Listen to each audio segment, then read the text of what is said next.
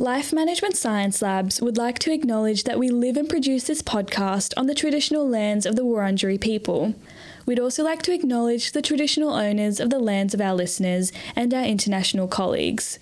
We'd like to thank and pay our respects to their elders, past, present, and emerging. Hello, everyone, and welcome to Work in Progress, the Personal Productivity Science Insights podcast produced by LMSL, the Life Management Science Labs. We are champions of life management science, providing structured insights informed by science and inspired by practice on key aspects of conscious living. Each week, we bring you scientific and practical insights on each element with expert knowledge of professionals in the field. I am your host, Joanna. Let's get started. Hi, everyone, and welcome back to the show. I'm Gabriella Yastra. I'm standing in for your host today. And today we're going to be talking about upskilling your learning abilities and your productivity with Lori Breslow, who is a senior lecturer at the MIT Sloan School of Management.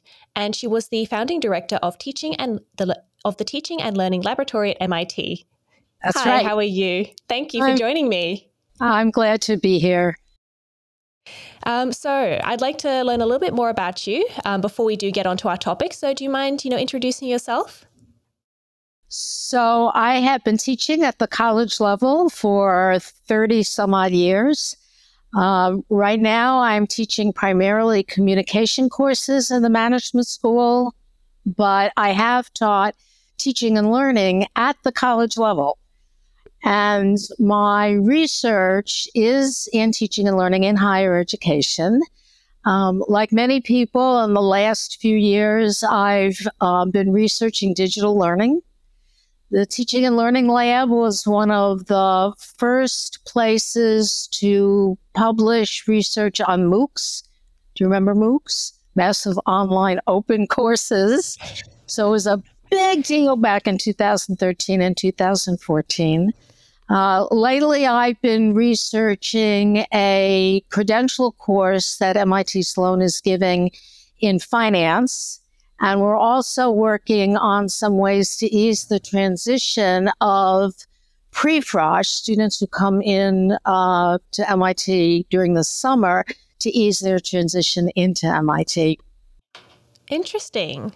So that's it's so different from I think what I would expect learning to be about because um, it's I guess very nuanced and um, I don't know. I imagine just high school. You finish high school, you go into university or college, and um, you're looking at yeah how different aspects of you know starting in summer and then moving on to like you know full on university or college. Wow, interesting. Yep. Well, we know that we know that emotions play a large role in how you learn. So if we can reduce anxiety for students coming into a place like MIT, then they're more likely to be successful. Yes, I can imagine that um, starting starting at any uni, but especially something as predi- prestigious as um, MIT, would be very um, nerve wracking. Yes. Particularly, I guess for for students who haven't got much, you know, um, exposure to university or college. Um, I was just going to we'll- say, go ahead. oh Go no, I ahead. was uh, no, no. Go ahead. You say. I was just going to say at MIT, one of the problems is that the students have always been the smartest in their high school, and all of a sudden they're in with 400 or 500 other students who are really smart. Yes, I can imagine the kids who aren't as smart suddenly find it very um, a big change for them. I guess a bit like moving from primary school to like high school, where suddenly you'll go from the big fish to the little fish again. That's right. Mm. Exactly. The transitions are hard. Yeah. Okay. Great. Can't wait to learn more about this.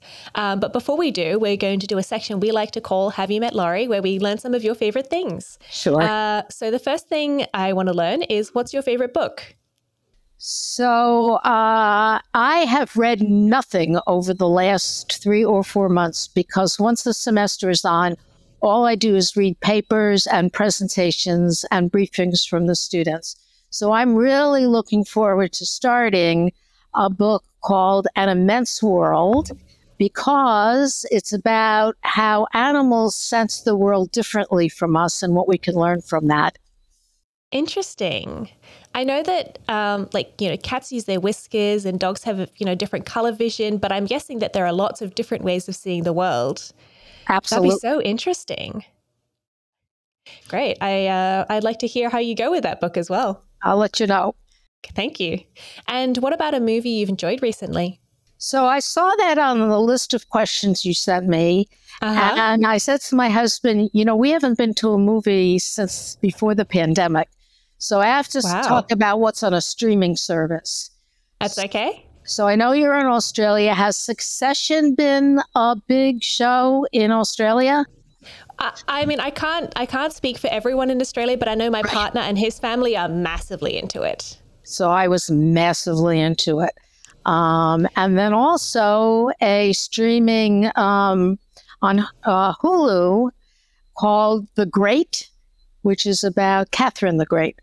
So that's what I have been watching. I don't know much about her. What, um, you know, who was she? She was Empress of Russia back in the 17 mid 1700s. She overthrew her husband and and uh, replaced him on the throne, and she ruled for about 50 years. Wow, interesting person. Sounds like a good TV show. That's great. It's sort of a comedy if you can think about how they could make a comedy over a storyline like that. Yeah, I mean, I, I guess the the best things come from unexpected pairings, comedy, and this high drama situation. Good point. Yeah. Mm. And do you listen to any podcasts? I do. So I listen to the New York Times uh, Ezra Klein podcast, and then I learn, listen to education podcasts. So here in the States, we have an organization called EdSurge, particularly around, again, digital teaching and learning. I listen to their podcasts and to an industry publication called Inside Higher Education. Interesting. Um, I didn't. I what I love about this job is learning about all the different um, industry podcasts that there are out there just for those specific um, professionals. I would never have known that there was a special um, education uh, podcast. Yep. Yep. Great. Um, so thank you. And um, do you have a role model? So I gave actually this question a lot of thought, and um, one of my role models is the former president of MIT. His name was Chuck Vest. Uh, and what I learned from him is that if you are going to be a leader, you have to lead from a moral place. And that's mm. always stuck with me. When I was director of TLL, I had about 15 people who reported to me, and I tried to um, I try to emulate Chuck. Mm. That's that's um I think it's very important to lead from yeah where your morals are because that's sort of what grounds you and sort of informs everything that you do. That's right. And he um I mean you could tell that he acted that way in the way that he led MIT. Mm. Sounds like a great role model. My other role model you probably won't have heard of is I.F. Stone. Um, so during the Vietnam War, he was an independent journalist. He wrote something called I.F. Stone's Weekly Reader, and he was really at the forefront of the anti war movement. When he retired in his mid 70s, which I'm getting close to, he went back and learned ancient Greek and then wrote a book called The Trial of Socrates. And I thought that was fabulous that and we'll get into this learning a whole new thing. Um, I, I am looking forward to, I think, having some more time when I'm a bit older and getting to learn lots of different things. I mean, at the moment, I am learning really interesting things, but I think some of those more um, less career based things I would really love to learn when I'm a bit older. Yep. Yep. Yeah. And um, do you have a course that you've completed that has inspired you? Yes. So my undergraduate work was at Indiana University back in the 1970s. Um, and you can say I say that with a little bit of a grimace because you can figure out how old I am. Um, and I took a course from a very famous geneticist named Tracy Sonneborn. And genetics was just beginning. And he felt that the layperson had to be educated because there were going to be important decisions that we were going to have to make. Uh, and he taught the course from that perspective. And he taught the course with passion and enthusiasm because he was motivated by that. And he also, and we can get into this as well, um, taught it without the curse of knowledge. And the curse of knowledge means that when you're an expert, you forget what a novice needs to know and, and where they're coming from. But Tracy was very good about realizing who he was teaching and what he was trying to do. Mm, I feel like that's a very hard thing to remember once you're an expert um, in something. Um, I'm certainly no expert in most things, but I was trying to teach my friend how to roller skate. And I was like, yeah, you just stand up and you just go. And she was like, how do you move your feet like that? And yeah, it was impossible to explain it. So we, I have taught a course on teaching and learning for future college professors. And the very first thing that we do is we ask the students to learn something and to write about it in great detail. And one of my favorite was the student learned, now this is a PhD student at MIT in biology, and he learned how to blow bubbles with chewing gum. Uh huh. And when you have to record, take notes on how you're learning, you realize what the individual steps are. Hmm. Interesting. Yeah. I think maybe I should try that and then I'll be a better roller skating teacher. That's right. exactly. Mm. Actually, I've got a few hobbies that I'm thinking of learning. So after I can merge those two things together. Good. Good. Perfect. Um, so, how, uh, over the course of your experience, how yeah. do you define personal productivity? So, I can only speak from my own experience. I haven't studied this at all. And I think about personal product productivity as setting up goals, and they can be in any area, could be in career, it could be in your personal life. How you set up goals is, uh, I think, the most important part of the process. And again, we can talk about that in relation to learning and then achieving those goals. And it's as simple as as that. Mm. Um, it's a lot and harder to do than I just said. It sounds very easy when you say, okay, you need a goal, and then you achieve the goal. Right. Easy. It's two steps. Yeah. Done. Right. But as we learned just before, um, it's actually lots of tiny, minute steps that we have to make. That's right. But I guess goal setting is the first one. Yes. Um, and and I'm just saying, I was just going to say, how you set goals for personal productivity and learning is absolutely crucial. Mm, okay, we'll definitely be um, talking about that later. Um, but I would like to, I guess, define some things first. So, what? How do you define learning and learning abilities? So, the simplest level, I thought a lot about this. At the simplest level, learning is acquiring and mastering, and we can talk about what we mean by mastering new knowledge and skills.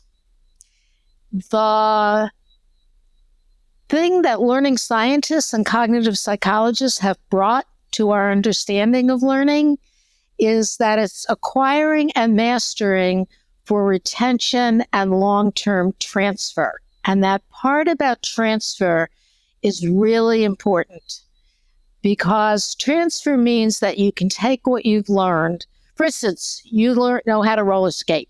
Can you transfer that to ice skating? Roughly. So you would take what you knew about roller skating, but you would push that for the new environment of an ice skating rink. Mm-hmm. And so we talk about acquiring, mastering skills and knowledge for retention and long term transfer.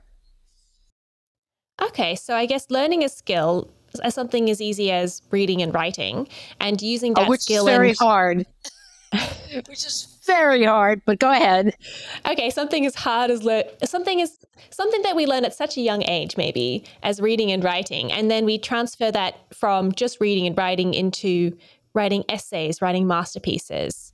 That's right. Um, writing music, maybe um, a very different skill, but kind of similar in a sense. You're exactly right. Hmm. And you you said um, yeah, so acquiring and mastering um, were, were two things that are part of that. Um, did you want to explain them a bit more detail? Right. So the cognitive psychologists have identified what we call superficial learning and deep learning. Mm-hmm. And as the names imply, you could learn something superficially. In fact, most college students, we would argue, learn, for example, physics superficially because they learn it for the test. And once they pass the test, hopefully, that's it. But if you learn deeply, and that's what we call mastery, then you again can use that learning in novel situations, circumstances to meet challenges um, and to solve problems. Okay, so it's like, I mean, I, am sure most people have experienced this high school, university. You learn everything in two weeks before the exam and then you ace the exam and then a month later you're like i don't even remember what i did in that exam. So that's um, i guess the superficial side. Whereas again something like reading and writing you know that we have to use every single day that's obviously deeply learned because we wouldn't be doing the exams if we couldn't do that. Yes that's a perfect um, description of the differences between the two Mm, interesting. So I've learned a lot of things uh, superficially. Most of us do because we don't mm-hmm. need to learn it deeply. I guess is there. There's also, I guess, um, a use case. Like we don't need to remember a lot of everything that we learn, um, and our brain sort of says, "Oh, well, this isn't important anymore," and chucks it out, so we can remember all the good stuff. Right. So that's the part about setting goals is thinking about do you need to learn this just superficially? And after you've taken the exam, you don't need to remember it anymore? Or do you need to learn it deeply? And when we talk about transfer, particularly at the college level, one of the things that universities are criticized for is that students learn superficially but they can't transfer it to the real world. Mm, yeah. I've found that with my uh, university. I studied journalism and then I finished and I was like, I don't know what to do with this. Um, I learned a lot of uh, very theoretical things, uh-huh. but not much actual how to set up a camera. But you're practicing right now, right? That's true. That's true. That's right. So that ability to take that school learning, as we sometimes call it, and transfer it to interview me is exactly what we're talking about in terms of deep learning. Okay, great. Glad I finally learned something from that course. um, so, and you know, you've talked a bit about what learning is, but why should we learn? How does it promote or improve our productivity? Well, I'm going to change that question just a little bit for you and your yes. and our listeners. Um, the question is, how can we be strategic learners? How can we learn efficiently and effectively? Mm. So I think personal productivity is based on learning. How could you not be productive if you weren't learning? Sometimes that's done unconsciously, and sometimes you set, again, a goal for yourself. The question is, how do you learn efficiently? How are you a strategic learner? And there we know some things from research about how to learn more efficiently. And I can talk about some of that if you would like. Yes, uh, please. Okay. So we know that the brain does three things basically. And you talked about it already. We encode, we store, and we retrieve. And a lot of what we encode goes into working memory. We forget it almost instantaneously. Now, if you want to keep things in working memory, one of the st- strategies you can use is to chunk. So, for example, I show my students a bunch of geometric shapes like this, they look like that. And I ask them to memorize a number associated with those shapes. Now, the MIT students are really good at this. So, like me, a mere human being, I can't do it. They can do it. There are nine shapes and numbers. But if you show the average person, maybe you or me, that this is a tic tac toe board, now we have chunks.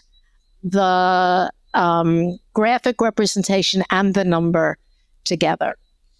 So you want to remember a telephone number. First three numbers, next three numbers, next four numbers if you're in the States. That's how, how we do it. So chunking is one strategy. We also know that repeating information the brain will, the more you repeat, the more the brain will hopefully get it into long term memory. But there's something that's really important called spaced retrieval. So, one of the things that students do wrong on tests is that they cram and they're highlighting and underlining, and then they just try to cram. That will not help you learn efficiently. What you want to do is at intervals, you want to go back to the material that you're trying to learn and you want to test yourself. Hmm. So there's a very famous experiment where students were given a set of words and they read it once, twice, three times. Other students were given the same set of words, but they had to recall them the second and third time. The students who were forced to recall remembered the words longer than the students who just read the words. So space retrieval is important. Yeah, I think have I done that before? Um, I mean, I must have. I must have. I, ever, I do find. Sorry. I was just going to ask. Did you ever use flashcards as a kid? Because if you use flashcards, you can look at them once, you can mm-hmm. put them away, look at them again after a period of time, put them away, and you'll find that that's retrieval of practice. I think that I have done that. I did that with Chinese, except I can't remember any Chinese. well, that theory goes out the window. I don't know. Chinese is a very hard language to learn, though. Yeah, so I can imagine. Mm, yeah. Um, one day I'm going to learn it. One day when no. I've got some time. Yeah. So those are just two ideas of mm. how you can learn more efficiently. Okay, so yeah, I guess if you're like trying to learn like an equation or something, chunking would be really great because it's a way of just getting a string of numbers that you need to remember. Yep. In um, in a way that you can remember it for an exam. Whereas um, the you know repeated learning um, is better for maybe um, bigger ideas um, and more complex uh, ideas, things that you're not necessarily memorizing. Well, I have another um, tactic for you mm-hmm. if you're trying to memor- if you're trying to learn bigger concepts. It's called mm-hmm. concept mapping. And, uh-huh. and there you create a diagram with how the concepts connect to each other. And the very fact that you're doing it will help you better to learn uh, what you're trying to get under your belt. Hmm. A bit like um uh, like a mind map type thing. Exactly a mind map. It's just okay. A different word. Different word. Exactly. Okay, so all the times I drew on my bedroom window with um, markers, that was that was me doing a um, a mind map. It was me learning. That's right. And you could do it for roller skating you mm-hmm. could break down the roller skating into different sub skills. We call them sub skills. And then you could connect those sub skills to the larger concept of roller skating. Interesting. Hmm. I wonder what that would look like. I'll have to go home and try that. Okay. So, yeah, those are some things that we can do to, you know, improve our learning skills. Um, so what what are some problems that people have with learning? So we've talked about you know how to improve it, but what are some of the main problems? It's hard. Mm-hmm. Um, it's often not fun. Mm-hmm. It's often frustrating. And in fact, there's some research that shows the harder it is and the more frustrated you get, the likelihood is that you will learn this thing better. Okay. So this goes to the idea of, of, what's called interleaving. And this is another tactic you can use. So let's say you wanted to learn about Catherine the Great's reign, mm-hmm. and you also had to learn Chinese. So if you um, alternate that learning, so on Monday you're learning about Catherine the Great, and on Tuesday you're learning about Chinese, and Wednesday you go back to Catherine the Great, it will be harder for you, but the chances of you learning both are better. Huh. Is that why we have at school like different classes for different things over the days? So yes. we're not just learning maths on Monday. We're learning maths on Monday and then we're learning it on Wednesday. That's right. Exactly. Ah, interesting. Right. Yep. Yep. I, I thought it was just because, I don't know, we get bored. well, it's that too. I don't mean to, to disregard that. Um, let's go back for a second to the emotional component of learning. Mm-hmm. So we know again that it can be frustrating, that it can be um, stressful. Um, and I noticed on your questions that you wanted to talk about self efficacy. Mm-hmm. So, self efficacy is basically that you have convinced yourself that you can do a certain task. It's a little different than self confidence because self confidence is, oh, I can do anything. But self efficacy is, I can learn inferential statistics. And it's a, it's a head game you have to play with yourself. So you may not feel self efficacious at the beginning of whatever you're trying to learn. But if you are pretty sure that you can, in fact, learn this. It helps to reduce the anxiety and the stress. Hmm. And one of the ways that you can improve your self efficacy is by looking at role models. So if you looked at somebody who was a champion roller skater, you could say, I could do as well as she can. Um, or you could go to your friend and you could say, Do you think I roller skate pretty well? And the friend is likely to say, even if he or she doesn't believe it, uh, Yeah, you're a good roller skater. So you gradually build up that self efficacy and it helps to reduce the frustration and the anxiety.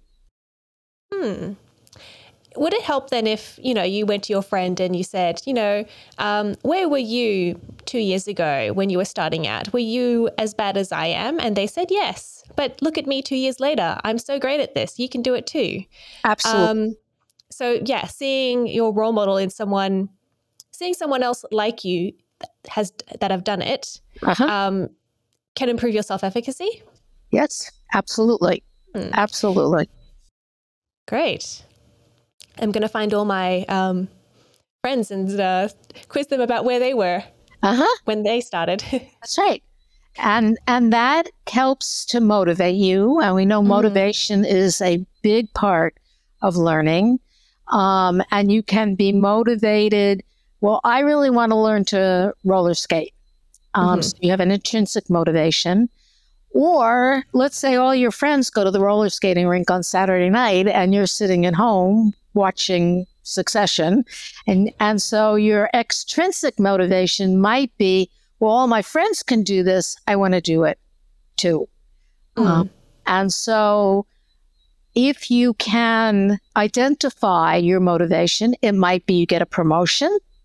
It might be that um, you bond with a partner because you've learned this. Um, if you can keep that motivation in front of you, it also helps with the frustration and the stress of learning something new.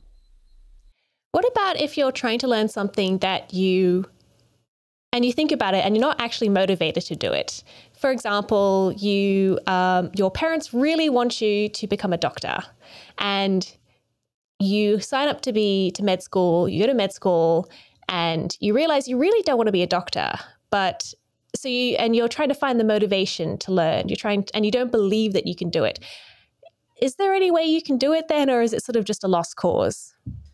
Well, I guess it depends on whether or not the reward is that you're going to make your parents happy. If you can reframe it that way, um, but going back to it's really boring and I don't want to be a doctor, it's pretty difficult. Mm, okay. So we do need to, I guess, yeah, be motivated to actually achieve that, not just because of someone else's um, pressure. Right.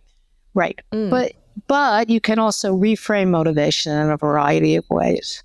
Okay.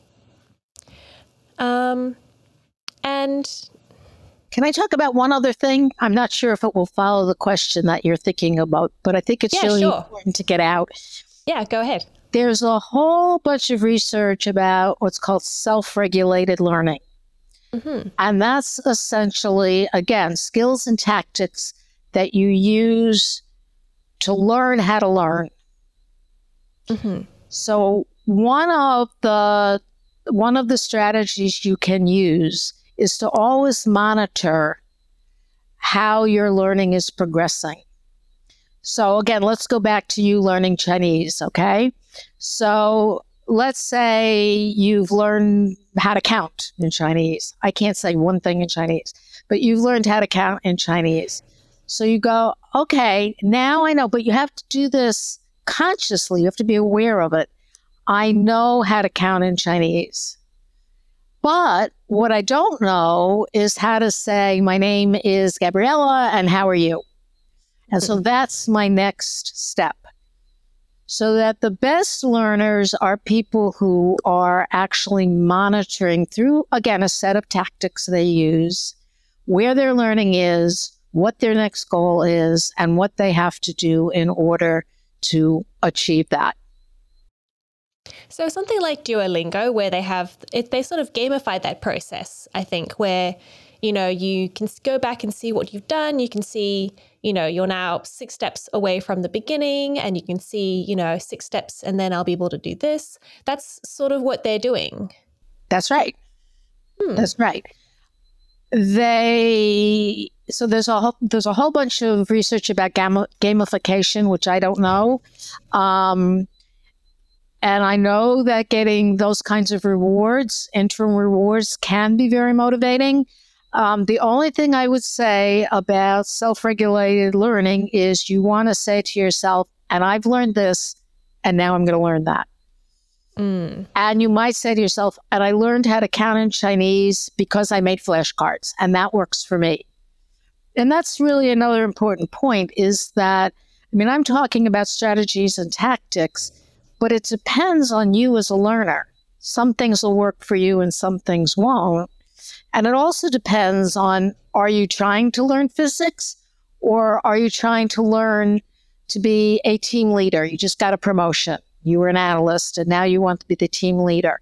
So that those tactics that you're going to use, those strategies, will depend on what you're trying to learn. Ah, interesting. So, yeah, you. I guess the difference between Duolingo and doing it yourself is it, you've actually got to put the thought into where you actually are, right? And then you've also got to figure out what works with, um, yeah, the specific um, thing you're trying to learn. What works for you? If I know that um, flashcards don't work for me, I've tried them before. I've tried them many times. I'm not going to use flashcards because they're not going to work for me. Exactly. That's right. Mm. Okay. Um, and we mentioned before um, setting goals. Um, so, how do they impact our ability to learn? I think they're extremely important. So, um, I have a good friend and colleague who is at the National University of Singapore. He's wrote a book called Strategic Learning. Uh, Bob Cami, I'll give him a plug. And um, he says the very first thing about strategic learning is setting a goal. Um, now, the question is how big or how small is that goal? And so, if the goal is I'm going to learn Chinese, then maybe that'll dissuade you from trying. If the goal is this week, all I'm going to do is learn to count in Chinese, then that's an achievable goal. Then you reflect, as you just said, flashcards don't work for me. You reflect on it. And then the next goal you set is whatever comes after that. So I think goal setting is actually, see, when we're in school, the teacher sets goals for us, whether you're mm. in elementary school, high school, or college.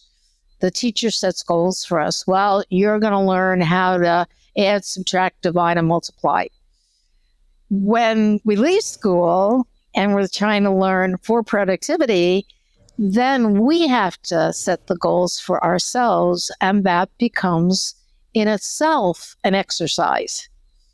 Hmm. Do you have any tips to help us set our own goals and or what makes a good goal versus a bad goal? No, because um, I think it has so much to do with the individual and what they are trying to achieve the only thing from my personal experience that I've learned is if I make the goal too big, I get very frustrated. I get stressed. I have learned to make the goals smaller. Okay. So I guess, yeah, um, try one thing uh, with goals. If it doesn't work, try something else. I guess the most important thing is to reflect what you've done.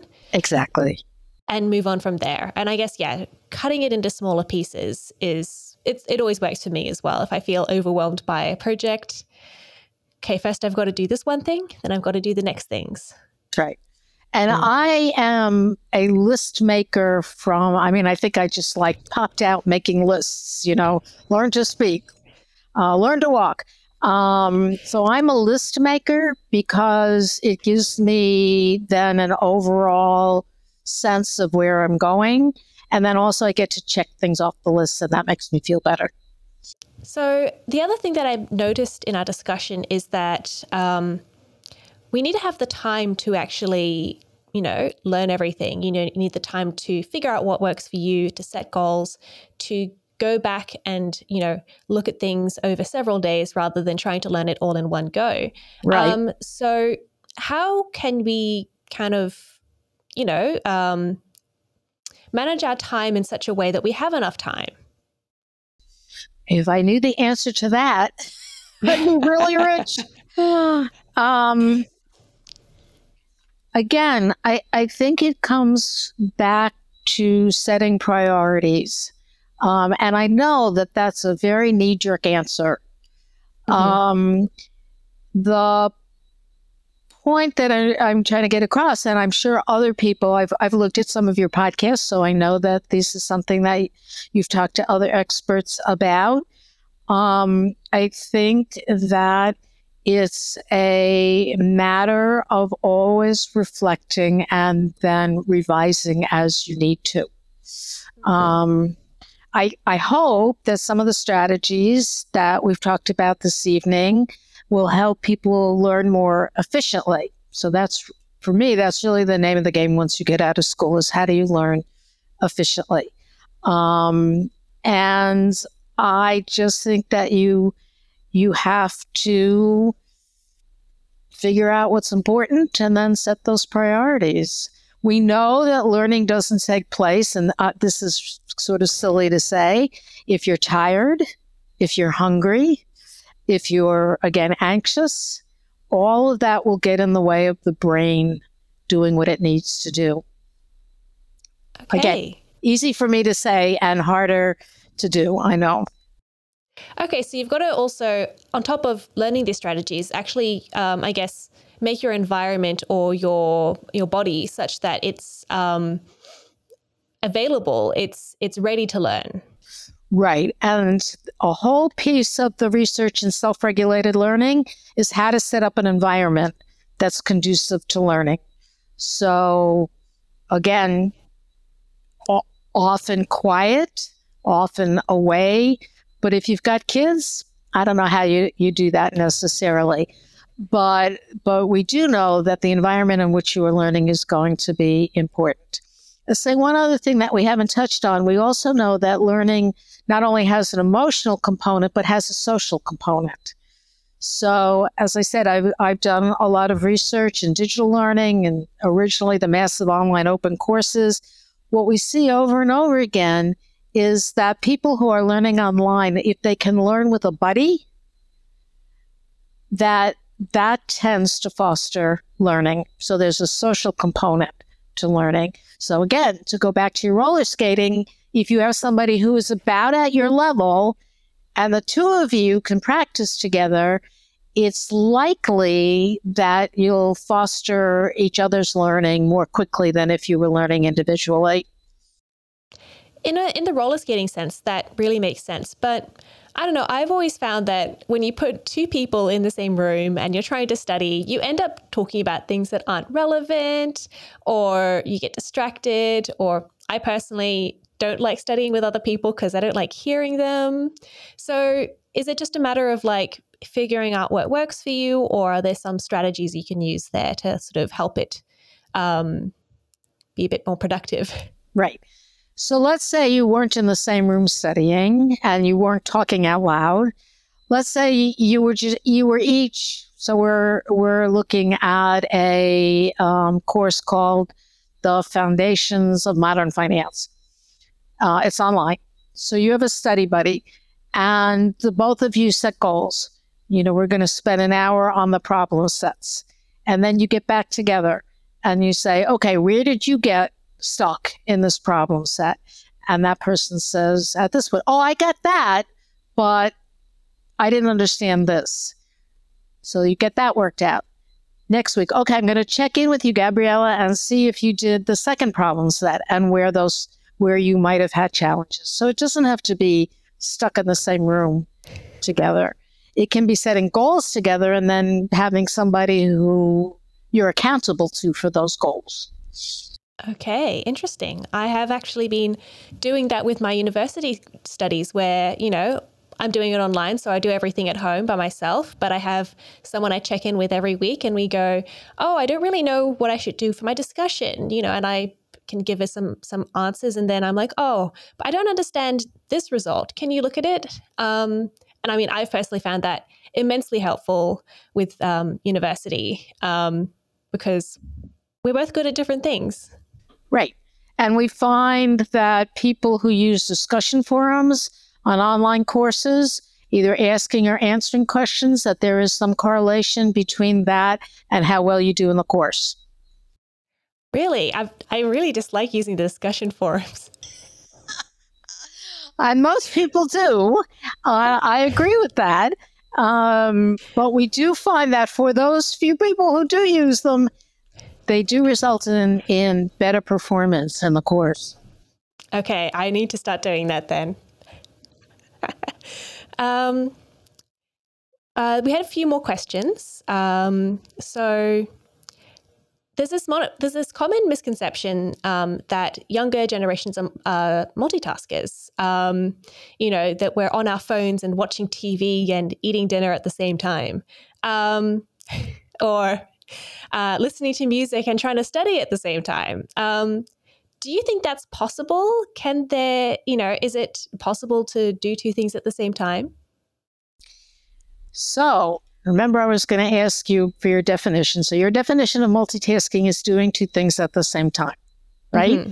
But remember, we talked about you learning about Catherine the Great and Chinese. Yes. So, in a, some sense, if you expand the time frame, you are doing two things at the same time. Now, whether or not that would be called multitasking, I don't know. But we did a very interesting study, I think very interesting, um, on MIT undergrads who have to take um, physics, introductory physics. Usually they don't want to. Um, and they put, the faculty put it, it does, the, they do meet in the classroom, but the faculty put a lot of the materials online.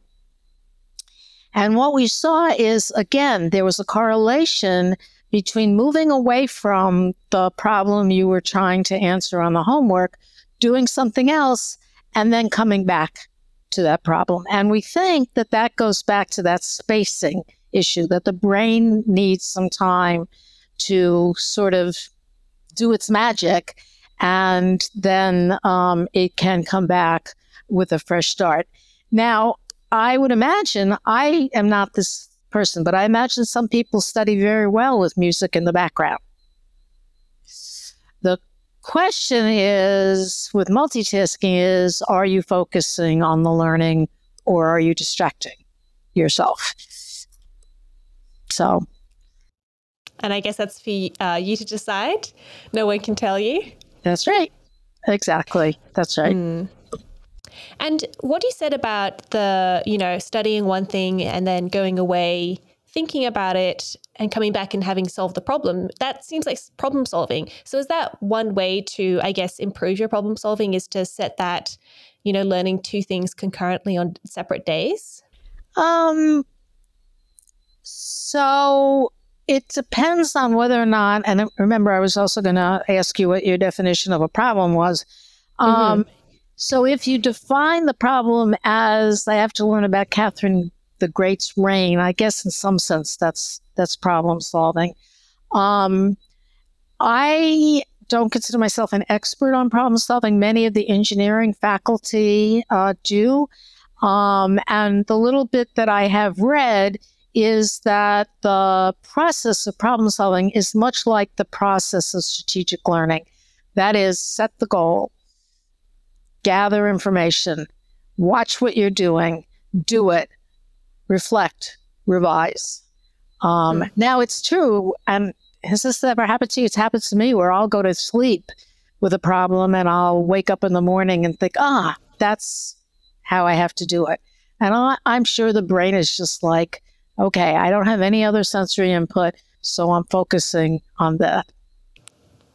That actually happened to me the other day. Yep.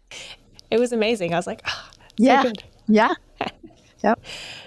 Um, so you also mentioned before that, um, you know, we have goals um, that are set in high school and university by our teachers. Right. And then once we finish high school or education, formal education, it's sort of up to us um, but do we should we take control in when we're still in education? Is that something that is just up to the institutions? So you've opened up a whole can of worms. Uh,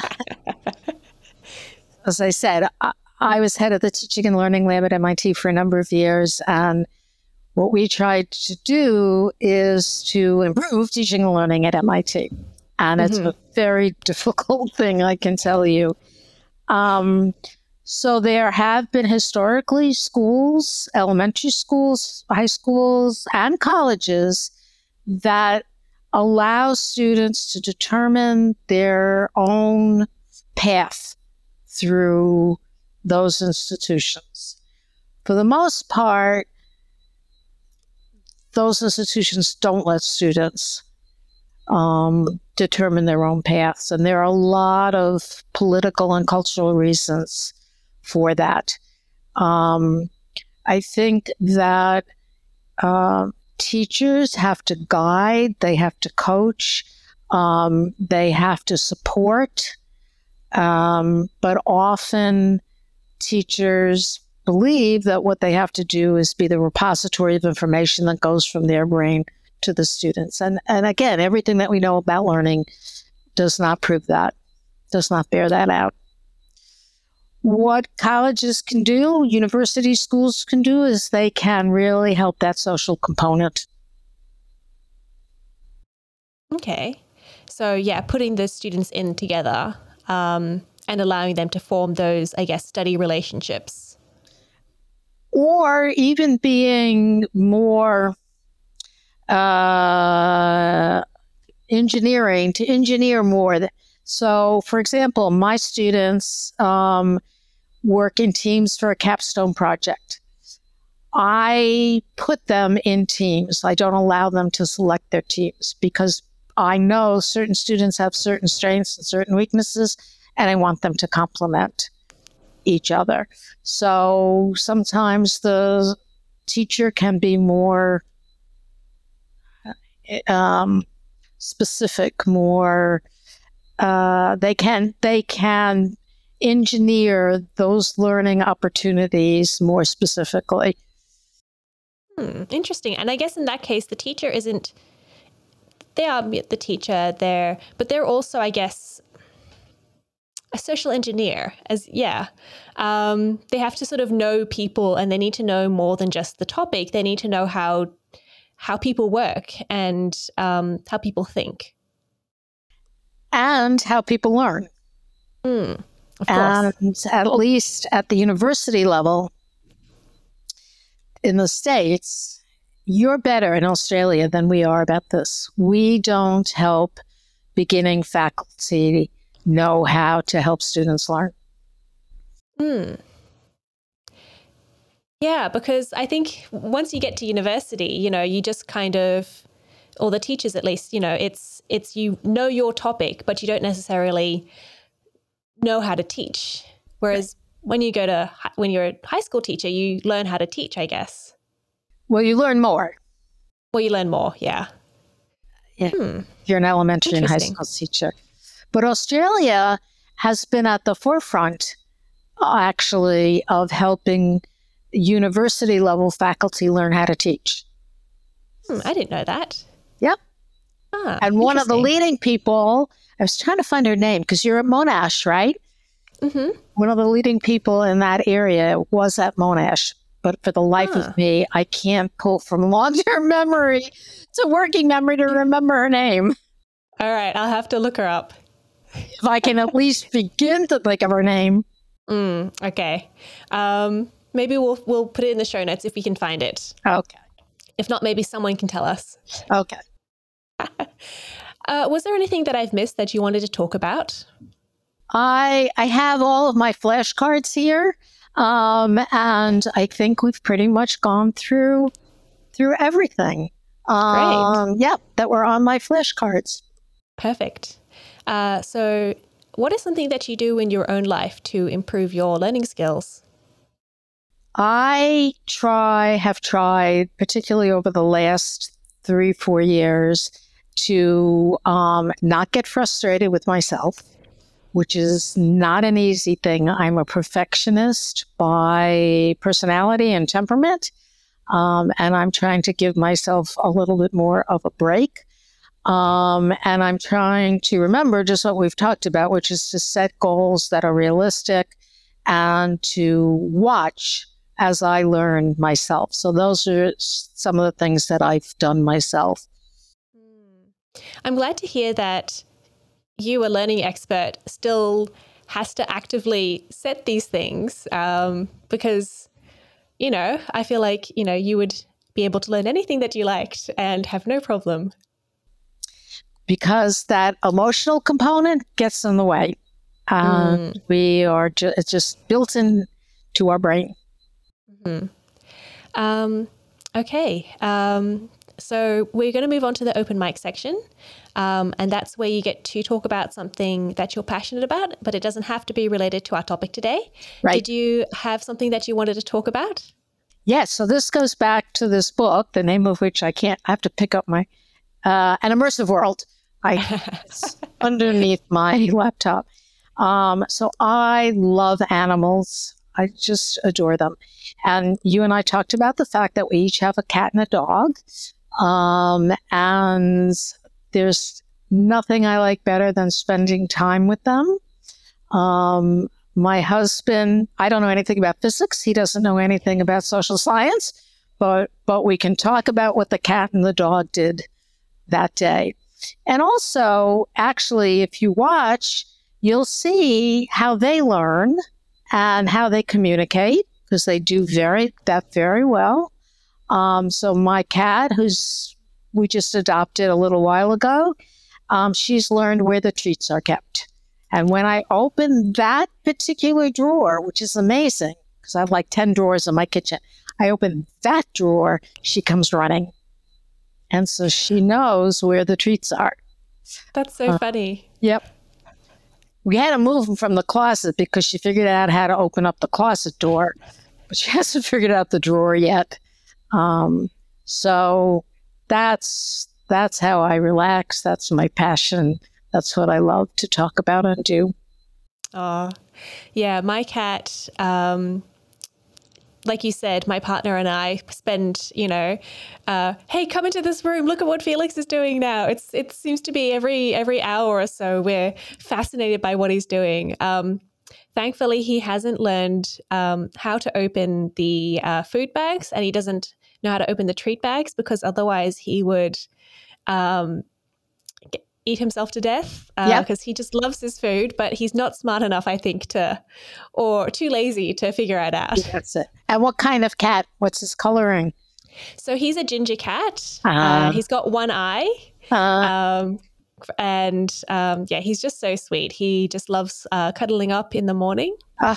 um, after he spent an hour screaming at us for breakfast. And what kind of dog do you have? Uh, so Jasper, he's a brown poodle. He's actually my oh. dad's dog, technically. Lives with my dad. Um, but um, he's mine because I raised him. Is he standard or miniature oh, toy? Uh, miniature. Yeah. Yeah. So, Good size. I can carry him in one arm, but not for too long. So we think Callie, whom we've got from a shelter, is mm-hmm. part poodle. Um, uh-huh. we're not sure. Mm-hmm. So, yeah. what are your uh, what's your uh, so Callie? Um, what's she uh, he or she like? She is so uh, cuddly. The cat is not. The cat was a street cat, and so she's learning to interact with humans. But Callie, who's a she, um, she wants nothing more than to be petted all the time. And Callie can count to four because if there are if my husband and I are lying on each side of her and there are only three three three hands on her, she will paw at us for the fourth hand. Oh, that's so cute. Yep. yep. That's so funny. Yeah, my uh, Jasper, my dog, he um, learned um, without us teaching him that if he goes around a pole and we say round, he'll come back around the pole. He'll untangle himself.